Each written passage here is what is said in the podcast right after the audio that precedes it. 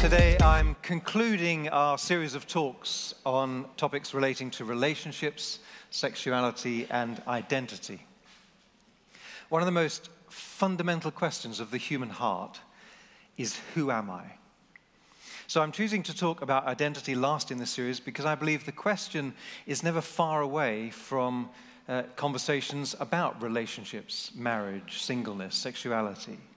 We can see these things as a big part of who we are, if not the very thing that defines us. So the topic of identity runs as a thread through all the other talks in this series. Understanding identity is vitally important. If we're to live the full lives that God has designed us to live, living out our sexuality healthily and having flourishing relationships.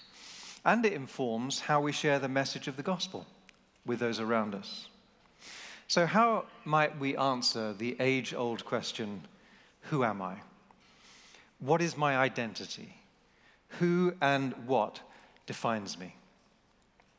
As we explore this question, I want to consider three lenses through which we may choose to view our identity. A traditional lens, a modern lens, and through the lens that God gives us in the Bible.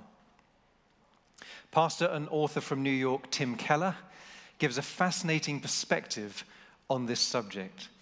He points out that as much as we don't like to think that we are influenced by our culture, we are, particularly in the way that our sense of identity is being formed. He identifies identity as a sense of self and a sense of worth. Our sense of self comes from what we are really living for, the highest good in our life. Our sense of worth comes from being validated. You know, that we are living that highest good. So in ancient cultures, the greatest thing to live for was honor. If you are a person of honor, then you put other people before yourself. If you were a married woman, you risked your life having lots of babies so that the tribe could become stronger. If you were a man, you might risk dying in battle, protecting the community. So if you were a person of honor, putting the community's interests above your own, then the community validated you, giving you a sense of self and a sense of worth. This meant that your own desires were superseded by your duty and commitment to your community. So in ancient civilizations, the moral good you were serving and the source of validation were outside of you. Parents, family, community. And you prioritize that over your inner life, like your personal desires, dreams, and feelings. Sacrifice and validation was emphasized. We might call that a traditional identity, which has formed most civilizations throughout history. And we still see remnants of this today. Almost all of us, in one way or another, seek a sense of self and a sense of worth through things that are external to us. It may be through our work or our relationship status, or it might come through our possessions, what kind of house we live in, or even the way we look. We all, to one extent or another, seek a sense of who we are or validation through external things. When I was 17, I began to make jewelry in the workshop at school. I went on to study art, and then to do a degree in three-dimensional design, specializing in silversmithing and jewelry. And I worked for a jewelry company for a while, and then I was self-employed as a designer jeweler for another 3 years. And I loved doing it. I made some beautiful things. I loved designing and creating for customers unique pieces and things like engagement and wedding rings, which they would treasure for the rest of their lives. People loved my work. One wealthy woman even collected some of my best pieces. I felt validated. I was a jeweler. 9 years in, the Lord called me out of jewelry. And following an announcement that the person we were in partnership was wanting to close the shop, which she owned, I'd had just 2 weeks to finish the pieces I was working on, and I packed up my career into my toolbox and a metal rack of drawers. And I didn't open them. I taped them up, and I didn't open them. They kept moving houses, but I didn't open those drawers again for another 30 years. I then spent 6 months working with a homeless charity, which housed young people, working with the residents as I coordinated the maintenance of the houses that they lived in. And I remember the quizzical looks and questioning from people. You've just given up your career. Questioning from my uncle in particular, who thought I was throwing away my career for something far less valuable. I wasn't a jeweler anymore. So what was I? Who was I? The fundamental flaw with this traditional view of identity is that we end up looking to things that aren't reliable. So our sense of self fluctuates with our bank balance, career achievements, or relationship status. And the only way to address that feeling of uncertainty and insecurity is to strive to secure those things. Maybe that hearing this today, you realize that you've been striving, at work perhaps, for years, never feeling fully satisfied and at peace. Or perhaps you've been going from relationship to relationship, but it feels like life is kind of on hold until you find the right person.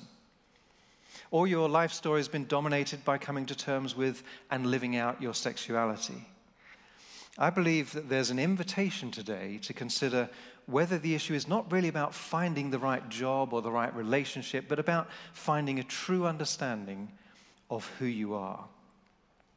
So where else can we look to find ourselves?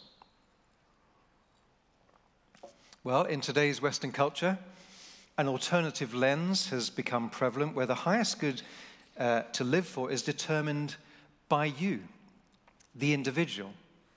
The encouragement now is to look inside yourself to find the real you. Nobody else can tell you what's right or wrong for you. You decide based on your own reason, feelings, and emotions. So your own feelings are now the highest authority when it comes to identity. And you are your own validator. No one can tell you whether you're living up to the good that you've decided for yourself. The ultimate good has moved from outward to inward. In traditional cultures, the good was out there, and to be a good person, you sacrificed your own desires to serve the outer good. Now in modernity, it's the opposite. You determine what's good, and you don't sacrifice for it, you find it in your desires. Tim Keller quotes Charles Taylor from his book, Sources of Self, The Making of Modern Identity, The Modern Identity. And this is what Charles Taylor writes. In traditional cultures, you are your duties, and your self-worth depends on the honor your community bestows on you as you sacrifice your desires to fulfill those duties. But in modernity, you are your deepest desires, your dreams and your aspirations, and your self-worth now depends on the dignity you now bestow on yourself as you realize and assert those desires against any claims from outside groups, like family or nation or community or God. So you can see it's the complete opposite. In the traditional identity, you look outside to figure out what is the highest good, then you come inside and argue with your heart and say, heart, you've got to live according to this, not the way you want. In modern times, it's totally different. You go inside and decide who you are and what is right and wrong for you. Then you come outside and argue with society and say, you have to honor me because this is who I am. This is me. There are so many examples of this, but I'll share a few stories with you to illustrate what I mean. An article in the Daily Mail reported this. A Canadian man who was married with 7 kids has left his family in order to fulfill his true identity as a 6-year-old girl. Now, Stephanie lives with friends who she calls her adoptive mummy and daddy as a 6-year-old girl, dressing in children's clothing and spending her time playing and coloring with her adoptive parents' grandchildren. Fulfilling his true identity. And this is what he sincerely believes. Anthony Econdeo Lennon identifies as mixed race, and last year received a grant of tens of thousands of pounds from the Arts Council England for people of colour in theatre. He had previously said of himself, my parents are white, and so are their parents, and so are their parents, and so are their parents. But he identified as mixed race because, to be fair, he does have some facial features which are not typically white. And as I've watched him talk about his experience, I don't believe he's trying to deceive anyone in order to get the grant. He sincerely believes he is mixed race. He said, when I look in the mirror, I see a black man. It would seem that gender is no longer confined to two options, male and female, observed as at birth, as it has been in the past, but now has many descriptors from which individuals can choose to define themselves. I'm told that Facebook recently increased the number of boxes you can tick to select your gender from 2 to 71. And I understand that complaints were received that this was not enough, so has led Facebook now to offer just male, female, or custom. And our children are having to grapple with these issues. An education program by the BBC aimed at 9 to 12-year-olds claims that there are over 100 different types of gender identity. Times columnist Janice Turner, commenting on self-identifying in different ways, captured today's mantra in the phrase, I am who I say I am. In citing these examples, I'm not wanting to communicate anything negative about people who experience a genuine disconnect between things like their perceived gender and their biological sex, or their perceived and actual age, or their perceived and actual race. These issues are very real and very complex, and my heart goes out to anyone experiencing such disconnects. I'm simply highlighting that all of us exist in a culture like swimmers in the sea, moved by the changing tides as our culture steadily moves us along a journey of self-determination, influenced by many things, including the media. It's interesting to see the underlying message contained within many films, for instance. In so many, the hero's journey is one of throwing off the restrictive and prescriptive identity that their community or family have imposed upon them and finding their true self. For example, I feel bad about this because it's one of my favorite films. Babe tells the story, the moving story, of a pig who wants to be a sheepdog. Reinforced by the depressing music in scenes where he's told he can't be a sheepdog, to triumphant music when he gets to herd sheep, the underlying narrative, or the clear narrative, is even if you are a pig, if you identify as a sheepdog, then you can be a sheepdog, or at least a sheep pig. Elsa in Frozen sings the anthemic theme song, Let It Go. She's throwing off the pressure of others' expectations. Be a good girl, you always have to be. Be the good girl you always have to be. And moves to, I don't care what they're going to say, and then this. To test the limits and break the rule, no right, no wrong, no rules for me, I'm free, let it go, let it go, I am one with the wind. Interesting, it's time to see what I can do. To test the limits and break through, no right, no wrong, no rules for me, I'm free. She's saying, I'm tired of being a good girl. And even though the consequences of my decisions will be devastating in their effects on others, I've got to be me. That is an extremely powerful narrative written into a key song for the next generation. But you might ask, what's so wrong with a bit of self-belief? Well, what's concerning is that once again, we are ultimately looking towards something that's unreliable to be a steadfast source of security.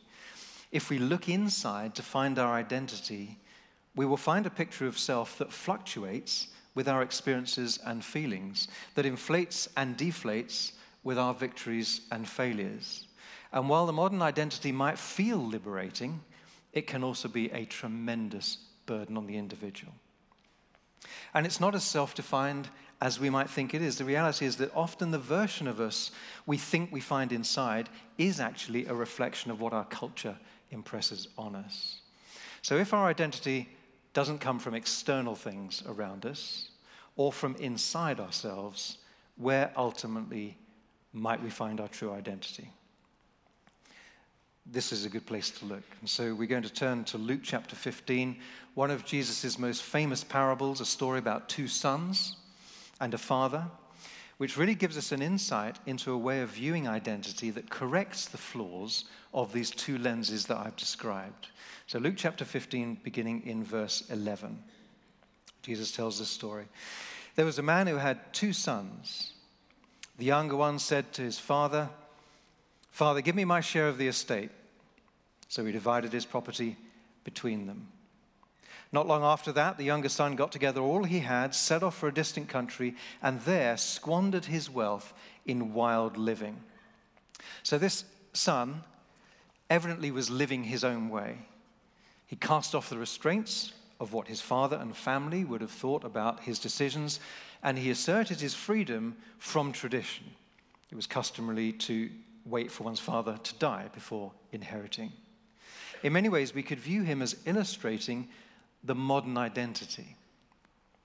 After a time, penniless and regretful, he realizes that he's lost the right to be treated as a son, but decides to come home anyway and see whether his father might take him back as a servant. So that's the first son, illustrating to some extent the modern identity. So let's have a look at his older brother. The younger brother was being welcomed home with a party, so here we have in verse 25, "Meanwhile, the elder son was in the field. When he came near the house, he heard music and dancing. The elder brother became angry and refused to go in. So his father, went out and pleaded with him.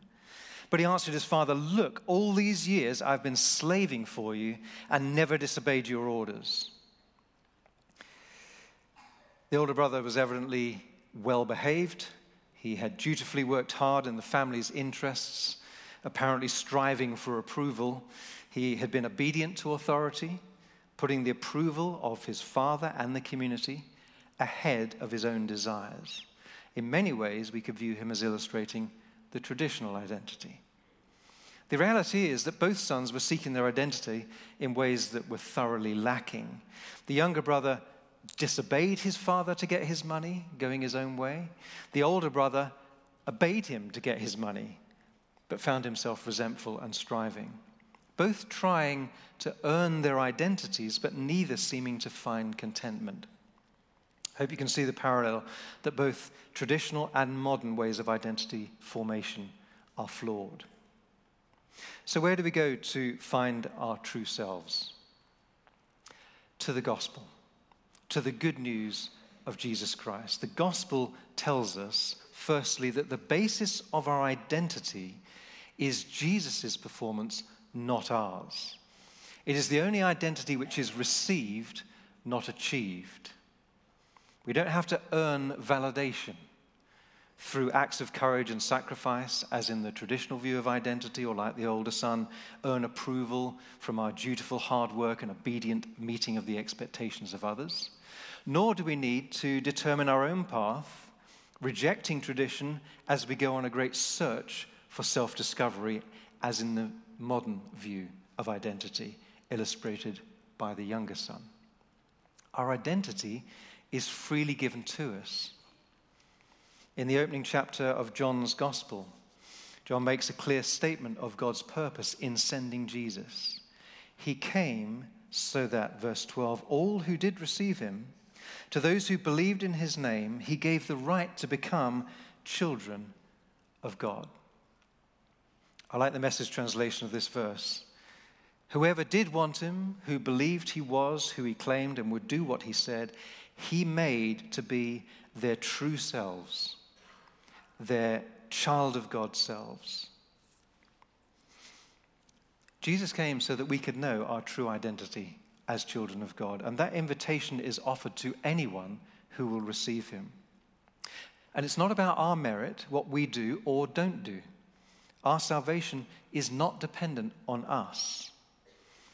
It is true that salvation, rescue from the consequences of our disobedience to God, does have to be earned. It does, but we don't earn it. Jesus did it for us on the cross. Jesus was treated as we deserve, so that we are now treated as he deserves. And what does Jesus deserve? He deserves God's infinite approval and love. And that's what we have through Jesus. Not because we earned it, but because Jesus did it for all of us. The basis of our identity is provided by Jesus' performance, not ours. And secondly, the ultimate validator is God, not us. Returning to the parable of the two sons, let's look firstly at the younger son, Luke 15 and verse 14. After he had spent everything, there was a severe famine in that whole country, and he began to be in need. Verse 17, when he came to his senses, he said, "How many of my father's hired servants have food to spare? And here I am, starving to death. I will set out and go back to my father and say to him, 'Father, I've sinned against heaven and against you. I'm no longer worthy to be called your son. Make me like one of your hired servants.' So he got up and went to his father. Finding himself outcast, alone, and impoverished, this son was hoping to be given a job as a servant. He didn't expect any direct access or relationship with his father, who he had disrespected and hurt by his actions. But look at how the father responds. Verse 20. But while he was still a long way off, his father saw him. His father was evidently longing for his return, was probably spending time every day searching the horizon for any sign of his son. His father saw him. As he saw his ragged clothes and emaciated body, he saw his boy and was filled with compassion for him. It doesn't say his anger rose within him, but his heart melted as he saw his bedraggled son coming home. He ran to his son. In that culture, only children and servants ran. It was seen as thoroughly undignified for an older man to lift the edge of his robe, baring his legs, and run. It may have been because he couldn't wait to get to him, but it may well have been that he wanted to get to him before the neighbors began to scorn and punish him and shame him for the disgraceful thing he had done to his father. Then he threw his arms around him and kissed him. Wow. Rather than scolding him for frittering away his inheritance, he shows him incredible affection. The son begins to apologize. And then verse 22, but the father said to his servants, "Quick, bring the best robe and put it on him." Robes were usually worn by noblemen and princes and signified position. The best robe speaks of conferring the ultimate dignity. Put a ring on his finger. Perhaps it was a signet ring with a family crest, symbolizing the father's authority. And sandals on his feet. Slaves were typically barefoot, and so sandals, or any footwear for that matter, were a mark of a free person. Bring the fattened calf and kill it. Let's have a feast and celebrate. So the father holds back nothing in his welcome. He gives him the best. This calf would have been reared for a really special occasion. And so the younger son, who's gone off and done his own thing, wasted his inheritance and returned, tail between his legs to ask to be a servant, maybe, in his father's house, is affectionately welcomed by his father, given clothes worthy of the child of a nobleman, and a party is thrown in his honor. Wow. Let's have a look at how the father treats the older son. Remember, he stayed at home and he's worked diligently, looking after the family business, working in the fields, and became so angry at how the younger son is welcomed home that he refused to join the party. And so, verse 28. So his father went out and pleaded with him. This father is amazing. I have two adult sons. And although they get along really well now, there were moments, occasional moments in their teenage years, when maybe they did have a bit of a scuff. And sometimes I'd just be tempted to leave them to it, you know, just let them sweat it out between them.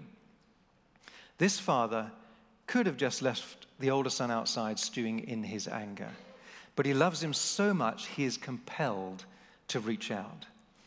This would have been very unusual in that culture where traditionally sons obeyed fathers and fathers withheld affection, and certainly would never plead with someone junior to themselves. Verse 29, but he answered his father, "Look, all these years I've been slaving for you and never disobeyed your orders, yet you never gave me even a young goat so that I could celebrate with my friends." He probably never asked because he had this strange relationship with his dad. I'm sure his father would have given him that goat. But when this son of yours who squandered with your property with prostitutes comes home, you kill the fattened calf for him. He's angry. He cannot even refer to him as his brother, but describes him as this son of yours. The father's response, verse 31, "My son," the father said, "you are always with me, and everything I have is yours. But we had to celebrate and be glad because this brother of yours," he puts it back onto him, "was dead and is alive again. He was lost and is found." His response is, again, amazing. He's so kind and gentle to his angry older son.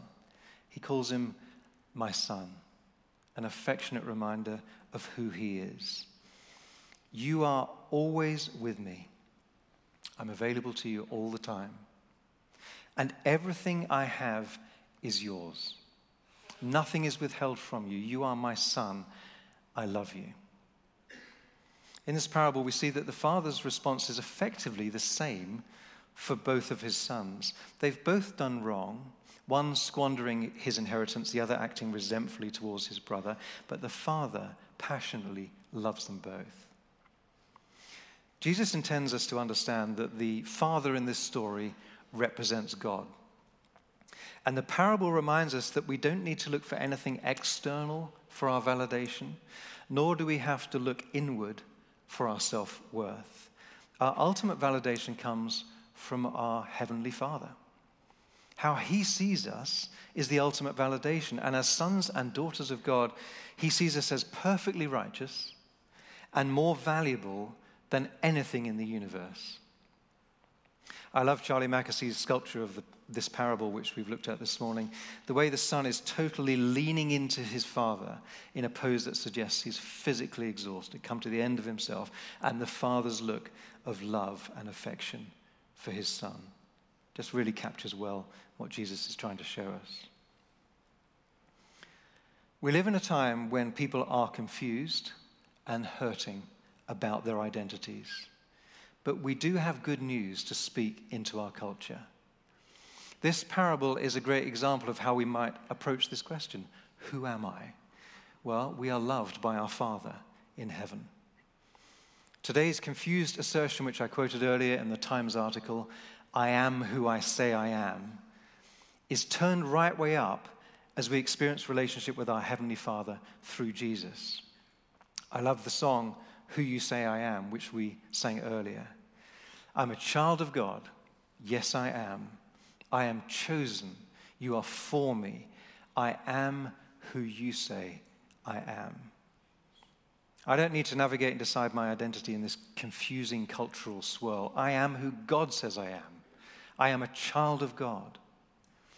He's adopted us as his children and conferred on us all the privileges and identity of sons and daughters. In Jesus, we inherit his righteousness as ours. In God the Father's arms, we know that we are deeply loved. In the closeness of his Spirit, we're being changed into his likeness and empowered, strengthened, and authorized to live out the incredible richness of everything that identity contains. It is in relationship with God that we find our true self. As we saw earlier from John 1:13, he has made us to be our true selves, our child of God selves. There's an invitation for all of us this morning to take a moment to consider again, where are we finding our identity? Some of us may have been placing our identity in our career, or our sexuality, or our relationship status, or something else. And today really is just an opportunity to recalibrate, to come back into the loving arms of our Father and to discover, maybe for the first time, maybe for the 100th time, our identity as His child. And it's from here, and only here, that we're best placed to live out our career, our sexuality, our relationships. It's from here, and only here, that we are best placed to reach out to the culture around us and share the good news of Jesus with this world. There are people in our lives. There are people who come here for the first time every week. In fact, you may be here for the first time today, who are longing to figure out who they really are, what their life is truly about. And we have the privilege and opportunity to welcome them with an embrace that conveys the love of the Father, to listen to them with the grace and mercy of Jesus, and encourage them with the warmth of the Spirit as they discover their true and wonderful identity in Jesus. And when it comes to conversations about sexuality and relationships, what would it look like if we changed the conversation? Rather than talking about morality, rights and wrongs, to find a way of talking about identity first.